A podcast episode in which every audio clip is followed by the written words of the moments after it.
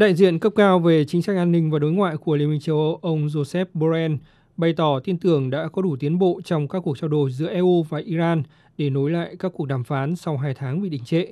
Ông Borrell cho biết, các cuộc thảo luận mới đây của trường đoàn đàm phán hạt nhân phía EU, Enrique Mora tại Tehran đã diễn ra tốt hơn dự kiến và điều này đã mở đường cho các cuộc đàm phán về chương trình hạt nhân Iran vốn bị đình trệ lâu nay.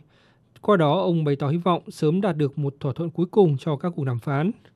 Cùng ngày, một người phát ngôn Bộ Ngoại giao Đức cho biết hiện đã có một đề xuất được đưa lên bàn đàm phán mà các bên đều có thể hài lòng.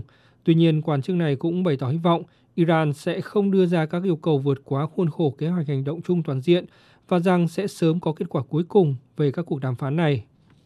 Bất chấp đánh giá lạc quan trước đó của Liên minh châu Âu sau các cuộc đàm phán mới nhất tại Tehran, Mỹ cho rằng thời điểm hồi sinh thỏa thuận hạt nhân Iran vẫn còn chưa chắc chắn. Một người phát ngôn Bộ Ngoại giao Mỹ đã bày tỏ đánh giá cao chuyến thăm Iran mới đây của đặc phái viên EU Mora, song cho rằng Iran cần phải quyết định xem liệu họ có đòi hỏi các điều kiện không liên quan hay không và liệu Iran có muốn nhanh chóng đạt được một thỏa thuận hay không.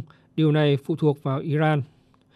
Về phần mình, Iran kêu gọi Mỹ nhanh chóng có những hành động thực tế để đạt được thỏa thuận.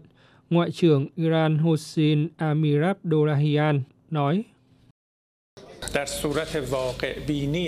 Thay vì lãng phí thời gian bằng lời nói, Mỹ nên đi trên con đường đúng đắn và có những hành động thực tế.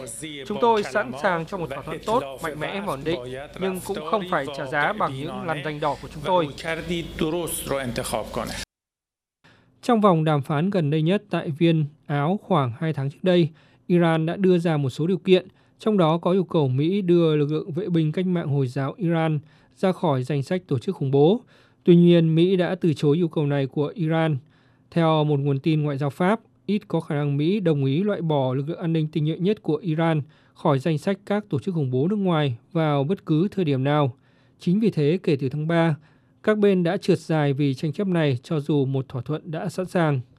Chính vì vậy, bất chấp sự lạc quan của châu Âu, các chuyên gia cho rằng việc hồi sinh thỏa thuận hạt nhân vẫn chưa thể đi đến hồi kết vì sự bất đồng giữa hai người chơi chính là Mỹ và Iran vẫn chưa được giải quyết.